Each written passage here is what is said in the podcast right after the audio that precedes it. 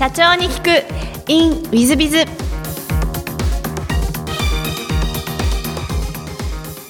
ィズビズの新谷です。先週の続きをお聞きください。えっ、とその後独立して上場までは順調でいらっしゃったんですか？とんでもないですね。当社はですね、いわゆるこう法人営業、B2B マーケティングのエリアをサポートする、まあ、会社でございまして、創業以来ですね、このエリアずっと行ってるんですが、初めに立ち上げた事業がアウトバウンドテレマーケティング。いわゆるお客様に代わって新規のアポ取りを行うと。これがですね、まあ一番人数が多い時には150人から200人ぐらいのコールセンター事業を福岡や高崎で行っておりましたが、えー実は上場前に、あの、これはあの全部その、譲渡をしておりまして、で、もう一つ立ち上げたリスティング広告、いわゆる Google、Yahoo の検索エンジン広告の代理店事業、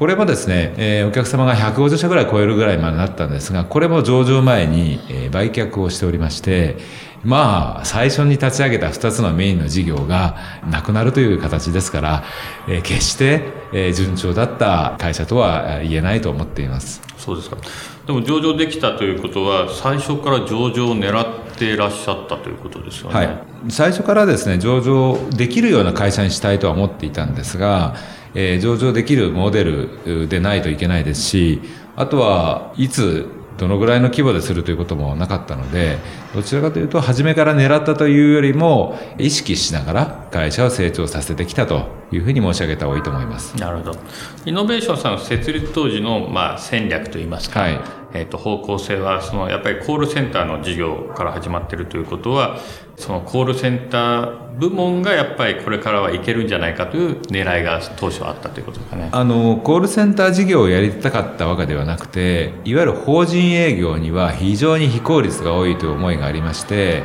私のリクルートのキャリアでは、えー新規事業の、えー新規開拓を行ってたものですからいかに新しいお客様を見つけるのが大変かということを実感をしておりまして、まあ、リストを作ってテレアポする。で当時はインターネット広告ってなかったものですからダイレクトメールを打って問い合わせ顧客を獲得すると大変でございましてコストもかかりますしテレアポを朝から晩まで、えーやるというのはなかなか続かないですしなんとかならないものかとこのこう法人営業の非効率は事業になるんじゃないかという思いで始めておりますのでテレマーケティングというのはその、まあ、解決策の一つ、まあ、電話をかけるのが皆さん大変であれば我々が、えーある一定のレベルで、えー新規開拓しますよという商品でしかないのでえーコールセンター事業をやりたかったっていうわけではなかったです。うんなるほど。じゃあ法人向けの、まあ、営業そのものもしくはその営業周辺を支援する事業をやるというイメージですかはいなるほどそれが、えっと今の事業のオンラインメディア事業やセールスクラウド事業に。だんだん移ってきたというような感じでいらっしゃいますでしょうか。えっ、と、そのオンラインメディア事業とかセセールスクラウド事業というふうに御社で言ってる事業というのは具体的にはどんな事業でいらっしゃるんですか、はい。オンラインメディア事業は、いわゆる法人営業のえー見込み客を獲得するという最初のフェーズの部分をサポートするサービスでございます。で、次の見込み客を獲得した後で見込み客育成、これは営業活動、これを支援するのがセールスクラウド事業でございまして、我々としてはこのいわゆる法人営業の最初の見込み客を獲得するというところと、見込み客を育成する、これは営業活動する、これを支援するという形のこの、まあ、2つの事業を持っています。具体的に言いますと、オンラインメディア事業は IT トレンドとビズトレンドという、えーまあ、IT 製品や、えー総務人事で使われる会社で使われるサービスアウトソーシングなどの比較資料請求サイトでございます。なるほど。そういう事業をやってる会社さんでライバルっていうのはどちらになられるんですか？はい、えーオンラインメディア事業につきましては、えー特に IT 業界でいきますと、えー IT メディアさん。あとは、えー当社にご出資いただいてるんですが日経 BP さん、まあ、など、まあ、いくつか、えーウェブを使った、えー見込み客を獲得する業界に特化をして見込み客を獲得するという会社はありますなるほど。割とでも珍しい会社様でいらっしゃいますよね、御社は。あの当社はですねあのまずあの、まあ、メインのサービスであります IT トレンドのご説明をさせていただきますが一般的な、えーいわゆる広告というのは月いくらとか1クリックいくらというものが多かったんですが当時はですね、えーこれ10年前に立ち上げたんですがその頃はですねいわゆるこう資料請求1件につきいくらというサイト、まあ、メディアがこの業界になくてですねで、まあ、お客様からすると、えー広告主からすると、えーリスクなく広告を出せるものですから、比較的順調にこう立ち上げることができまして、まあ、今では主力商品になってきたという経緯でございます。なるほど。えー、と上場を果たされたのが昨年のお12月ということなんですが上場までのご苦労というのは何かございましたか？はい。やはりあの成長性、えーあとは、えーまあ利益の額、あとは、えー競合優位性、内部統制など、まあいくつかですね、えークリアしなければいけない壁があったんですが、やはり我々、先ほど申し上げたように、創業以来のテレマーケティングの事業とリスティング広告の代理店事業この2つを整理するというところはかなり時間もかかりました。あとその未上場から上場に行くというところでいわゆるこう社内の管理体制ですとか経営企画体制というのがほとんどこうできていなかったものですからここを整備するのにかなり苦労をしました。なるほど。でそのご苦労をうまくあの成果に変えられて上場されたわけですが上場後と上場前との景色の違いなんて社長様が見てあられますか？はい。まあ正直ですね、やってる事業は大きく変わってるわけではありませんし、お客様自体も大きく変わってるわけではありませんので、ガラリと景色が変わったということはないんですが、まあ何点か違いがあると思っていまして、一つは責務ですね。やはりその、まあ、公開企業として株主さんがいらっしゃって、えー我々はまあ開示する義務があるわけですから、このまあ期待感というのはかなりこう感じています。で、もう一つはですね、やはりその信用ができたからか、採用は非常に良くなっておりまして、今まで採用できなかったような方、ご経歴の方が、えー来ていただける。これはすごくあの良くなったことだと思っています。どそうですか。あの、はい。全く違う質問をさせていただけると思うんですが、はあの事前にお聞きしたことで好きなもの好きなことでお聞きさせていただきましたら食べ歩き努力すること健康オタク。この3つをお答えいただきまして 大変変わったあのお答えだったんですが健康オタクということで何か今マイブームとかはあられるんですか？はい、あのルーチンでやってることはですね毎朝の気候あの気候というのはあれですね。こう深く息を吸ってこうゆっくりこう吐くというこういうこう、まあ、軽い、まあ、ヨガのような運動なんですけどもこれが一つとあと瞑想ですね。これはあの朝、えー30分間必ず行っています。これはあの健康もそうなんですがやはりメンタル面を落ち着かせたいというか常にですねずっといろんなこと朝から晩まで考えてますので、えー寝るのではなくて朝一番こうリラックスする場所を作るということでこれはもう1年半2年ぐらいやってますか、はい。松下幸之助も瞑想室があったというふうにお聞きしてるんですがあ松下幸之助と一緒ですね。いやいやいや、本当にまあ、やはりその心を整えるってすごく大事かなと思ってまして、まあ会社は長く続きますし、あの、やはり精神的にも安定したことを、安定した状態でいたいという思いもあるものですから、これはすごくいいなと思っています。なるほど。あとはあのスポーツジムには定期的に通っておりまして、まあ、いわゆるこう体重と体脂肪っていうのは結構こう測ったりしましてやはりその、まあ、健康的な体でいる、まあ、姿勢を良くするというのは長い間働くポイントかなと思っておりましてここもあのかなり気をつけています。なるほど。あと食事と睡眠ですね適度な食事と、えーまあ、十分な睡眠というところは、えーかなり意識をしています。あのもう富田社長様の人生そのものが社長を成功させるための人生みたいな感じで健康オタクもお話しされてるんで 大変ちょっとあの私からするとな私が恥ずかしくなってるくるぐらいなんですけども。あの座右の銘はあの自ら機械を作り出し機械によって自らを変えよう。はい。という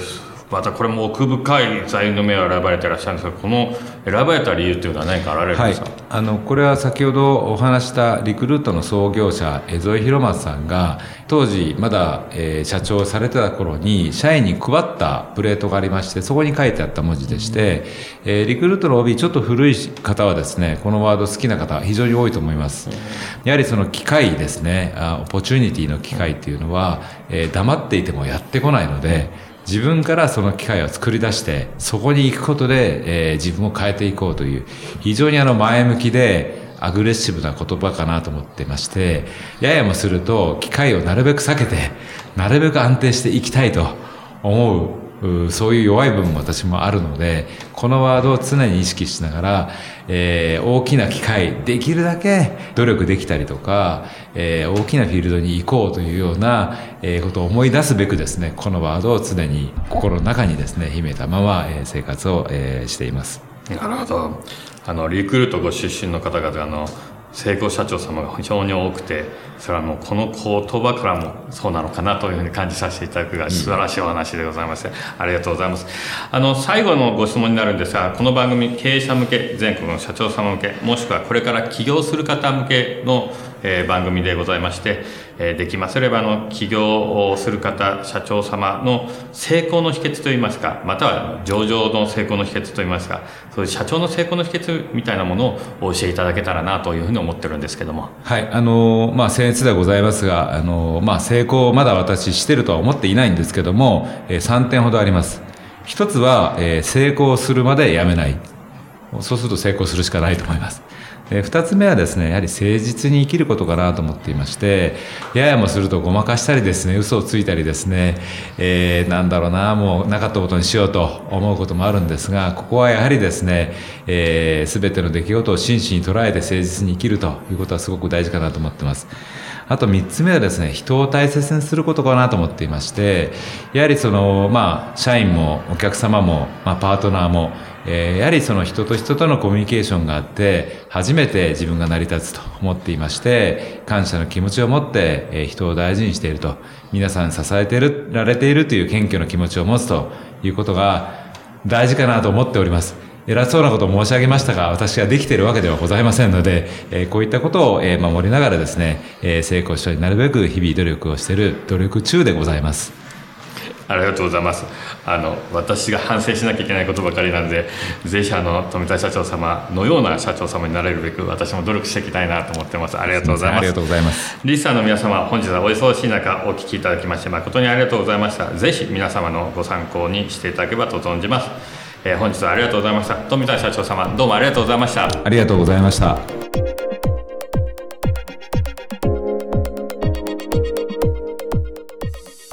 本日の社長に聞く e メイズ術はいかがでしたでしょうか？富田社長様、本当に素晴らしい社長様で、私も富田社長様みたいになりたいなと、あの、心から本当に思いました。えー、社長になるべくしてなった社長様、上場企業の社長になるべくしてなった社長様、尊敬できる社あの起業家というような感じが、富田社長様でいらっしゃるんじゃないかなと思います。あのぜひ皆さん方、あの上場を目指す方も目指さない方も、社長様みたいになれるように、えー、一緒に努力してまいりましょう。努力することがあの好きなことだそうですね。私はもっと努力したいかなと反省しております。本日の社長に行くイメージはここまで。また来週。3分コンサルティング。ウィズビズが社長の悩みを解決。本日の3分コンサルは G 社様、資本金500万、年商1.2億、従業員12名 IT 関連。えー、だそうでしてお世話になっております。私は B2B の IT サービスを提供している企業の経営者をしています。あ私どもと一緒ですね。創業から3年が経ちやっと利益を安定して出せるようになってきました。さらに飛躍的成長を目指して上場を目指そうと考えていますが上場を目指す際に気をついてておいた方が良いこと準備すべきことはありますか？特に資本政策については事前によく考えておかねばいけないと聞きますがどのような点気をつければよいでしょうか？現在は私と共同経営創業者の取締役8対2の割合で持っております。えーと、私あの上場コンサルタントの端くれですが、えー、上場今コンサルティング何数社やっておりますが特に気をつけるとということはあそんなに多くはございません。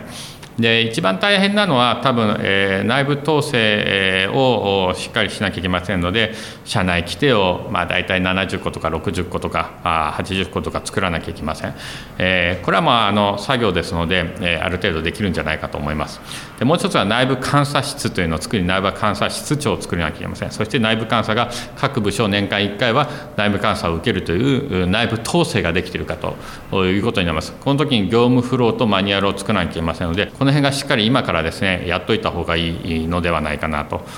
まあ業務をやってれば当たり前のことですが業務フローとマニュアルができてないというのはですね、えー、ありえないことなんですけども、えー、できてない企業さんも多いございますのでその辺をきちんとやらなきゃいけないんじゃないかと思います。でその内部監査値がしっかりしていくと内部統制から JSOX という話になってきますので、えー、上場後2年の猶予はありますけども、え上場後も JSOX を受けなきゃいけませんのでそういう意味でも、え内部統制というのはしっかりやらないといけません。でかつ、えーと、監査役が常勤監査役がしっかりいらっしゃって監査を受けなきゃいけませんし、えー、社外の監査役を上場直前で構いまあの、えー、上場から、えー、約1年前か2年前で構いませんが社外の監査役が2名必要になります。そして上場直前になりました社外取締役が必要になりますので、えそのご準備もしなきゃいけないということも覚えておいていただければと思ってます。何よりも一番重要なのは業績です。えーと、業績が上がってこないと証券会社も認めませんし上場などできませんので業績が一番重要だということはお忘れないようにしていただきたいなというふうに思ってます。で資本政策に関しては今8対2ということでこの割合はぜひあのできればこのまま保ったまま上場されると一番いいなと思ってます。もし VC ベンチャーキャピタルや他の投資家を入れるという場合にも、えー、他の投資家が33.3%以下になるように比率をきちっと保って、えー、資本政策を組んでいくべきなんじゃないかと思います。で一番大変なのは実は証券会社と監査法人とのやり取りです。ともすむと監査法人さんがこうすべきって言ったことに対して社長さんはそうなんだと思って鵜呑みにしてやります、えー、あまりに監査法人さんの言うことばかり聞いてますと場合によっては会社が倒産するんじゃないかという時も出てくるんじゃないかと思います。倒産させては上場を目指している意味は何もありませんのでそういう意味では監査法人さんと戦わなきゃいけない時がございます。また証券会社さんも、えー、こうすべきとは言いませんがこうした方がいいと言いながら実際にはこうすべきというようなことを言っているケースがあります。私どもの会社も、まあ、そんな話はよく出てるんですが、えー、証券会社や監査法人が言ってくると専門家風なんで聞いてしまいがちですが、えー、100%全部聞く必要性はございません。でそしてもしくは戦わなきゃいけない部分があります。私自身監査法人とも戦ったことありますし、え、専門家の中では信託銀行もありますが信託銀行もそうじゃないこうじゃないかこんなはずじゃないかということで、え、まあ、クレームのようなことを言って、え、まあ、私の方が正しかったことが、え監査法人でも信託銀行も何度もございます。ですので、社長様がまずですね、上場に関しての知識をですね、相当身につけられるということをお勧めいたします。でもう一つは、それでもちょっとですね、戦っていいのかどうか迷うときがあります。そういうときはですね、監査法人、証券会社以外の、えー、専門家、証券会社、監査法人、信託銀行以外の専門家を、えー、バックにつけて、アドバイスを受けられる体制を整えた方がいいんじゃないかなと思います。私もちょうどコンサルティングやってますと、監査法人え、証券会社、場合によってはですね、顧問税理士が全然分かってなくてっていう時もありますが、えそういう時に、いや、プロは上場とはこうなんだというような話でえ、いや、そこは上場としてはその義務ではないはずだというようなことをですね、戦うことをアドバイスしたりするケースが多ございます。えー、そういう点でですね知らないだけで損をすることが非常に多い世界ですので、えー、よく知っている専門家をバックに作られるのがお勧めかなというふうに思っております。ぜひ、えー、ご一緒に上場の勉強をし上場を目指して、えー、良い経営者あ良い企業を作っていただければと思います。本日の3分コンサルティングはここまで。また来週。